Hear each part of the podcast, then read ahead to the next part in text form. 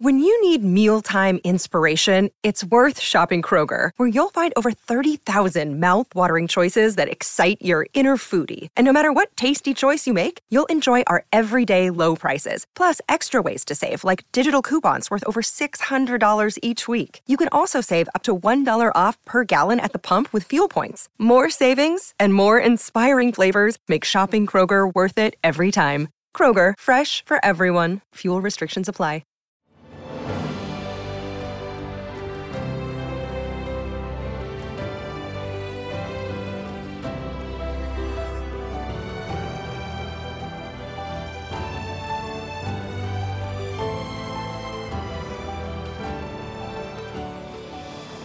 Welcome to the newest episode of Beyond the Fame with Jason Fraley. I'm your host, Jason Fraley, picking the brains of the top filmmakers, musicians, and artists of our time. Richie Furay was inducted into the Rock and Roll Hall of Fame in nineteen ninety-seven as a founding member of Buffalo Springfield. He called in to discuss tomorrow's release of his new album of country duets called In The Country, as well as memories of meeting Stephen Stills and Neil Young to form Buffalo Springfield in nineteen sixty-six for a string of iconic hits like For What It's Worth. Hey, Richie Furay. Hey, thanks so much for joining us on W T O P. Good morning. My pleasure. Of course, you know, legend of, you know, Buffalo Springfield. That's that's what you're in the Rock Hall of Fame for, uh, you know, Poco, so many things over the years. And we can get to all that in a minute. But uh, first, the main thing we want to talk about is you're releasing your first studio album in seven years. It's it's called In The Country. I believe it's going to be out on July eighth. So tell me about this new album. You know, uh, it's uh, it, you, you have a couple cool guest appearances and just tell what, what we got. What a challenging and fun project. Val Gray, the producer who I worked with in nineteen seventy-nine, um, brought up the idea to do this album of country standards or country hits, basically. And we started putting our list together because I wasn't sure, you know, how far back he wanted to go. But when uh, the very first song on my list was the very first song on his list, I knew we would be on our way to something. And so we just put fourteen songs together. Actually, there's twelve um, and two bonus tracks. But uh, What a what a fun project, and I'm just so excited that Val came and asked me to uh, to do this uh, project. Awesome. Remind us of some of the, the big names. There's some real big names everyone's going to know uh, that, that join you on this album. Well, probably uh, between Vince Gill and Timothy B. Schmit, those are those are the two big ones. Of the Eagles, of course. Yeah, yeah. Yep. And uh, Jason Sheff of Chicago, John Barry. Uh, yeah, this is it, it's it's stacked. Um, tell me about, you know, uh, a, as we prepare to pick up this album, um, throw, let break down a you know a, a song or two. Let's highlight a song or two. You know, uh, so which you know, tell me a song you wanna you wanna talk about. Well, the very first song on the album, Somebody Like You, you know, that was uh, one of the songs that I really wanted to do. Number one, Keith Urban is just.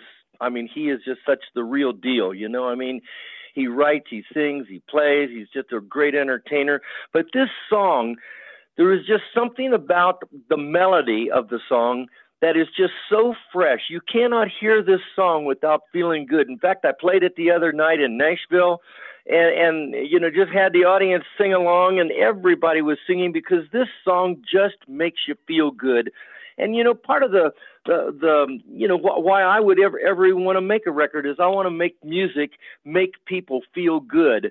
And this song here just really spoke to me in that way. Um, then there's songs like, um, um, oh, I Hope You Dance, which I, I just love Leanne Womack, and the mm-hmm. song just really touched my heart. Um, there's one other here. Let me, let me just look at this. Um, uh, you got walking oh, in, walking uh, I'm already there. Oh, I'm already uh, you know, there. The, the Lone Star song. Some songs, I'm telling you, I when, when they first came out, and even when we started to to choose this one, I chose that song also. But I'd be driving in my car, just listening to it, trying to get it memorized and everything, you know. And man, I just started breakdown crying. Oh, that I mean, one is... and here I am talking about songs that make you feel good, but also songs that just reach deep down in your heart for personal experiences, you know. Oh, the I'm the sunshine in your hair and the shadow on the ground. How do you not get goosebumps when you? Oh my gosh, I just, I just, yeah. I just love that song. Yeah. Um, well, same, same, uh, same with, same with. I Hope You Dance. You mentioned. I mean that that one is a very that'll get you emotional too. And my, I remember my grandfather when that came out, he bought it. He's he gave it to my little sister. He was like, "This reminds me of you know, go as you go, journey in life." Like that song is. But then, or Somebody Like You, you mentioned the when Keith Urban sings, um, I want to see this, feel the sun sunshine shining down on me and you. You know, it just makes you smile. I, I know it does. And with, with I Hope You Dance, every single line and every single thought is such a positive thought. Right. I hope you never lose your sense of wonder. You always, you know, you get your fill to eat, but you always keep that hunger, you know, and, and right. don't never fear those mountains in the distance, yes. but never, don't settle for the path of re- least uh, resistance. Least resistance. Yep, you know, it, yep. it's just these songs. I don't know. I, I really feel like all of the songs that we, that we chose and we picked, um, you know, just have some positive. You know, right now, I just really believe we need that in our lives. We just need a really positive outlook. And some of the songs, you know, are, are you know, they're not quite in the in the same vein. I picked a Ricky Nelson song because Ricky Nelson had such an influence on my life with Ozzy and Harriet back in the mm-hmm. day. And uh, I just, so I picked Lonesome Town to do. And I don't. Th- these songs are all special songs, and I really hope that when people get a chance to hear them, that they're actually hearing. Like, I guess today, young people, I guess they make their own little playlists, and that's what this album is to me. Right. It, it's it's it's my this is my playlist. This is your Spotify playlist. That's it.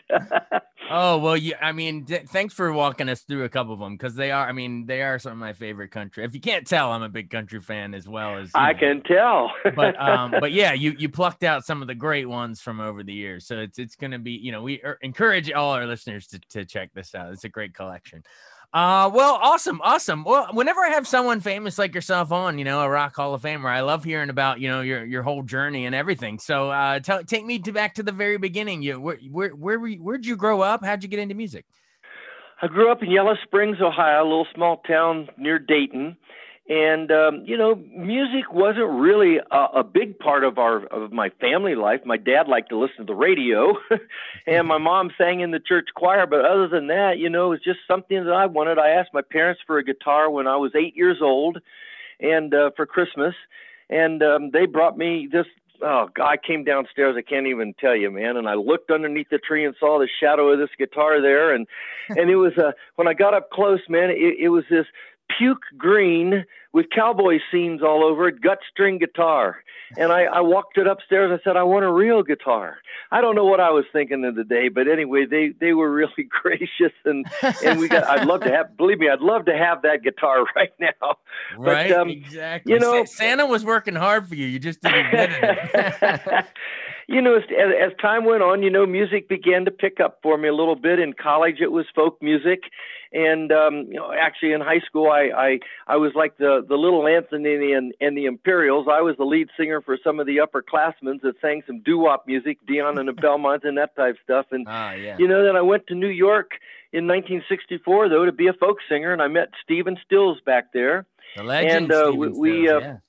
We put a little group together, um, and um, when it broke up, he moved to California, and, um, I, you know, I didn't know what I was going to do at the time. I knew I still wanted to play music, but I also wanted to eat, so I got a job up at Pratt and Whitney Aircraft for a while because my cousin had a, he was an executive up there.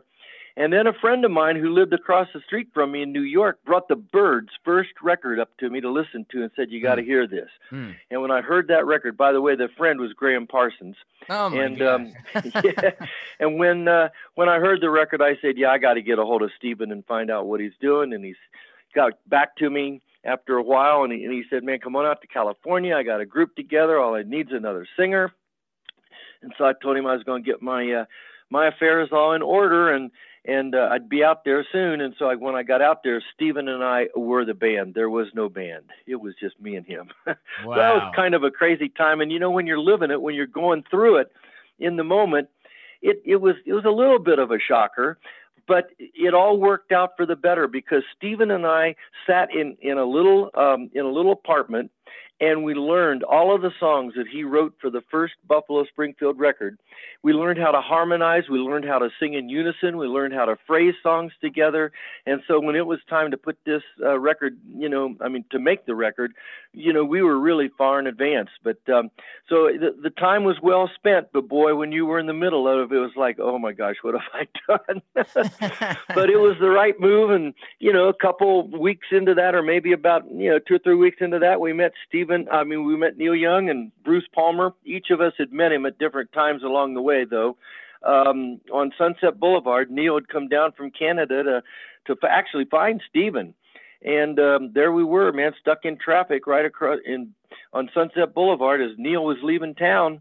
And um, we got out of the cars, you know, in a parking lot, Ben Frank's parking lot, a little restaurant there, and, you know, talked about starting a band together, got back to the apartment, and that was it, man. We um, we started a little band back in nineteen sixty-five. A little band that became legendary. Uh, not not a not a super, super long run originally, but just a, a powerful, iconic, iconic group. I mean, uh, well, and I also I want to double back for a second. Uh, the, the band you referenced in the beginning was uh, the A Go-Go Singers, because you were with ca- Cafe A Go-Go, the famous uh, spot in New York. That's where you That's and, right. and Stephen Stills first hooked up, but but once you made it to L A, the big band we're talking about is, is Buffalo Springfield. So how, how and, and so you said it was you, Stephen Stills, Neil Young, of course, Bruce Palmer, and Dewey Martin. I guess that was mm-hmm. the original lineup there.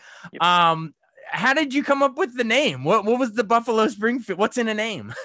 Well, there was a steamroller that was working on Fountain Boulevard or Fountain Avenue. I can't remember if it was, I think it's Fountain Avenue in Los Angeles, very close to where we were standing at the time, as Buffalo Springfield. And we, you know, vandalized the kind of the steamroller, took some of the signs off of it, came back, put it in on a fireplace uh, mantle in uh, in one of our friends' house, said, hey, that looks like a good name, you know. So little did I know that the Springfield was the Springfield that was nine miles from my hometown in Ohio, Springfield, Ohio. No way. Small world, I had right? no idea when we got the sign. And, you know, one of the interesting things, you know, uh, you know, after the group got started, we got a little note, or I got a note from uh, from the company who had disbanded and went on to um, Harvester International, and I don't know what else they, they kind of uh, became a subsidiary of.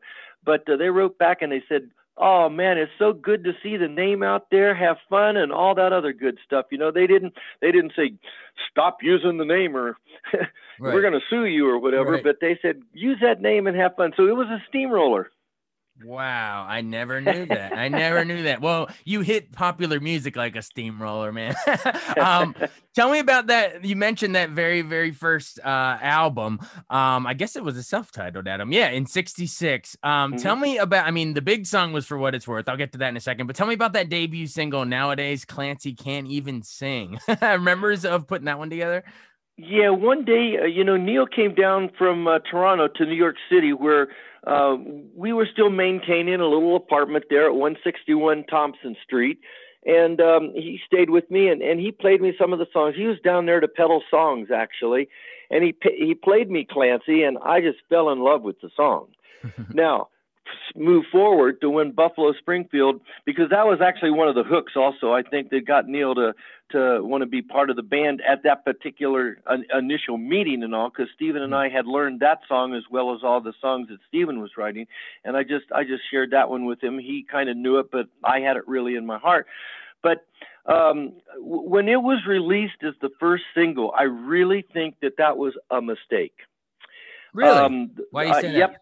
And I, I say that because the song is just, it's just a little strange. I mean, people ask me, you know, what's the song about? And I say, well, you got to ask Neil. I don't have a clue. Actually, I think it was about a, a, a guy in his school that was kind of bullied and all. But the song, I, huh.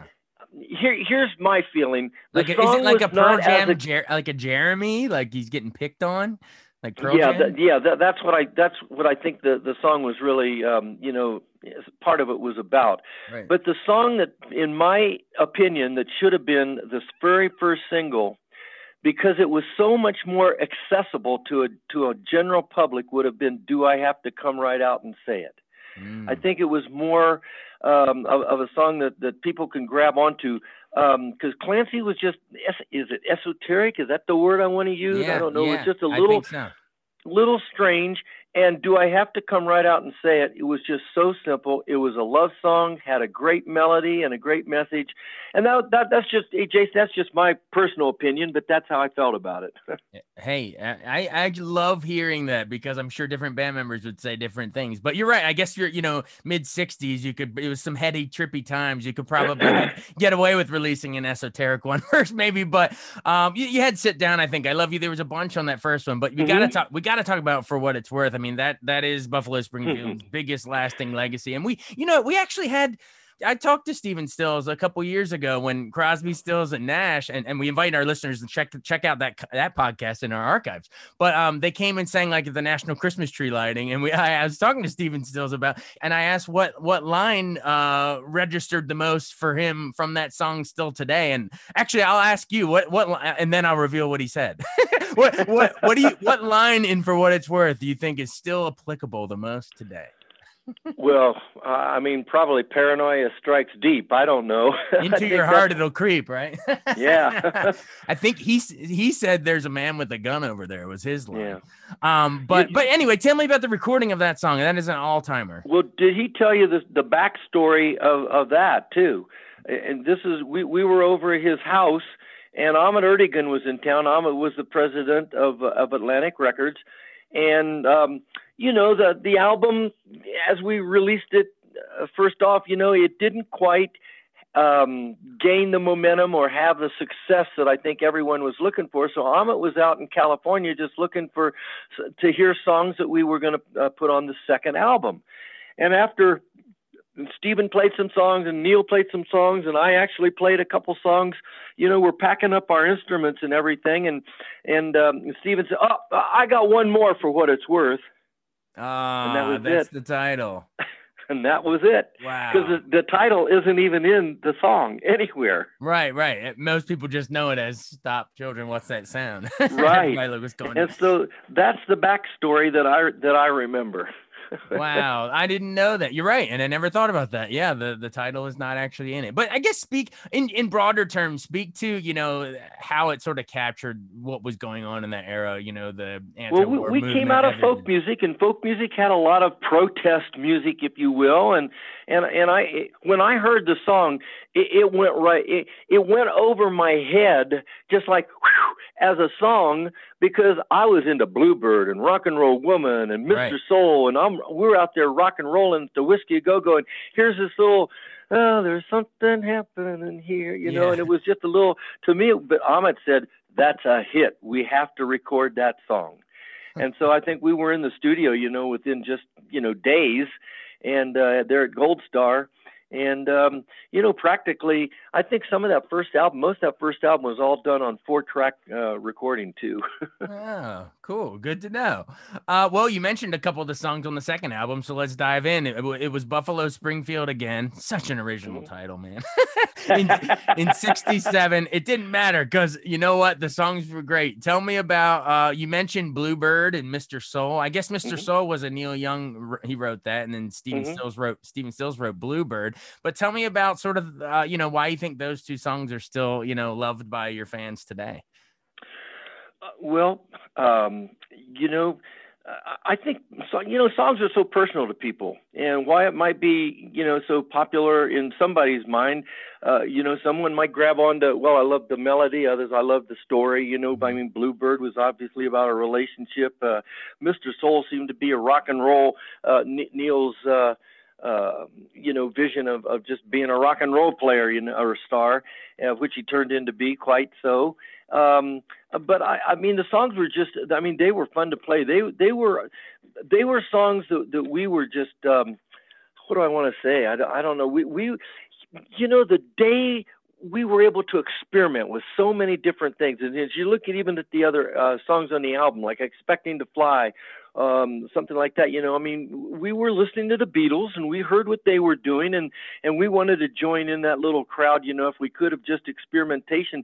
And what was so much fun was you could do a song, you know, like Expecting to Fly, and you could do a song like um, uh, Mister Soul, but then you could also do a song like Child's Claim to Fame, you know, which was a little bluegrassy song. So we, we, we weren't being pigeonholed. I have to say, as far as my career goes, that was one of the things that I really look back on and, and just, um, I'm so happy about, you know, we never had to be like somebody else. We want you to sound like this person or that person. You know, there was so much music that was going on uh, in Los Angeles at the time, from the, from the Doors to the Beach Boys, to the Turtles, to, you know, I mean, there's so much, so much different music that people were just experimenting with. It was just a great, fun time to be making music.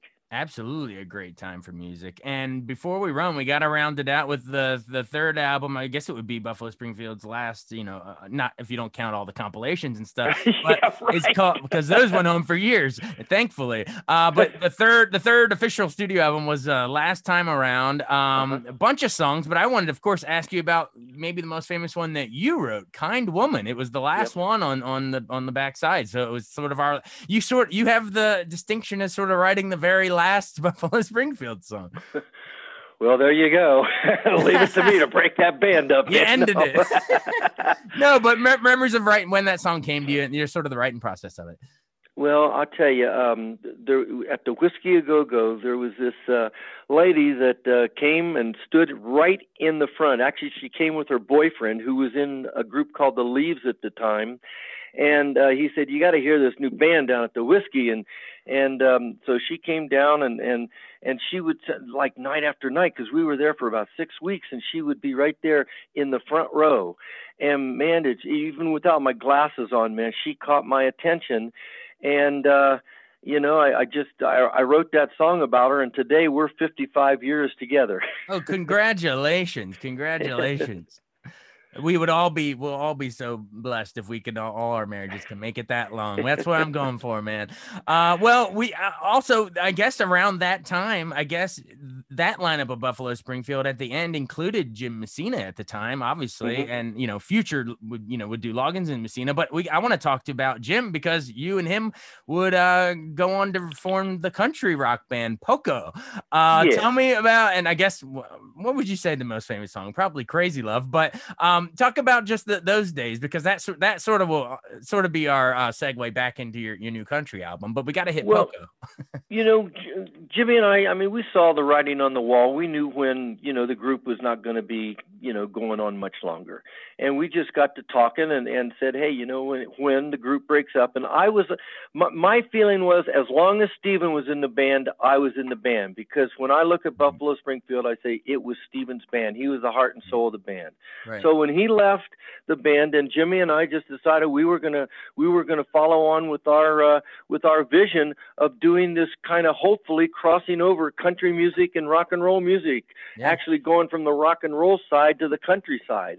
And um, so, you know, that's that was really what, what was the beginning there, with Picking Up the Pieces being Poco's first record of, of you know, and, and that that song kind of tells the story, you know, hey, you guys, I'm really just a lot like you, speaking to the country uh, market at the time. And um, mm-hmm. so it was um, uh, th- that's what we, we had in mind. And we followed through with that vision. And we actually started a genre which became some of the biggest, uh, probably the most uh, Um, I don't know, significant um, American rock and roll music with the Eagles, you know. Glenn oh, yeah. Frey used to sit on my living room floor when I was rehearsing Poco. No way. Oh, yeah, right there at twenty-three hundred Laurel Canyon Boulevard. There he came in, man, and that was before he was on the corner in Winslow, Arizona. He was on your That's corner. Right. That's before he was on the corner in Winslow, Arizona. He was there at twenty-three hundred Laurel Canyon Boulevard. that, oh, was, that, that would have been too long to, to fit into the lyric there. uh, but you're so right. You, and then, of course, the Eagles with Frey and Henley and everybody, they they that was a, that is one of the coolest. I, I just smiled. My heart swells thinking about that sort of country rock uh, era. And, you know, and it, and it became, I mean, even a little harder rock as it went on, obviously, yeah, post Hotel California on, but uh, a lot of what actual what the country music today kind of sounds a lot like that, more of country rock vibe. You guys kind of started all of it. Uh, we well, did. Final seconds uh, before we plug the album one last time, but final seconds, um, just to put a, a button on the Buffalo Springfield. Um, what was it like getting going into the Rock and Roll Hall of Fame with those guys? Because, like we said, three albums, but three massively important cultural, you know, groundbreaking. Uh, it was a groundbreaking moment, so of course you would go in the Rock Hall. But it's still got to yeah. that's got to be a nice uh, honor. You know, Jason, it was, and uh, I mean, the people would recognize you and and uh, your peers, you know, and and acknowledge, you know, your contribution to music. Um, it, it was very humbling, and um, it's really a, a great honor to to be holding on to. That was in ninety-seven, I guess. And you get didn't you guys do you did like a comeback tour shortly after that for a little bit, right? We did about ten years ago. Yeah, nice. And that was uh, that was without obviously Bruce and Dewey, who had passed away. Um, but uh, yeah, we we did. Uh, six, seven, we did seven shows. Do you stay in touch with Neil Young or Stephen Stills or any of those guys? Yeah, and actually we're getting together in about three weeks to to do a uh, an interview um, with um, uh, for for a documentary that's uh, my manager's putting together with me, and uh, Cameron Crowe is going to be doing the moderation of the uh, interview. Really, almost so famous himself. Be, yeah, we're going yeah. to see each other in a couple weeks.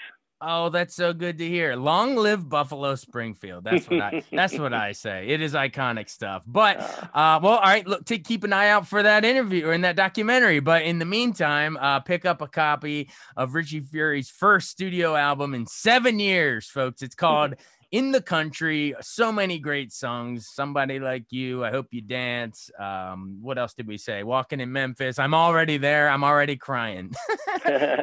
Hey, thanks so much for doing this. This was awesome getting to talk with you and Buffalo Springfield memories. This was great. Thanks, Jason. Talk to you, man. All Appreciate right. it. Bye-bye. All right. Be well. Bye. Thanks so much for joining us on Beyond the Fame with Jason Fraley. Remember to hit the subscribe button and give us a five-star rating if you like what you hear. We'll see you next time.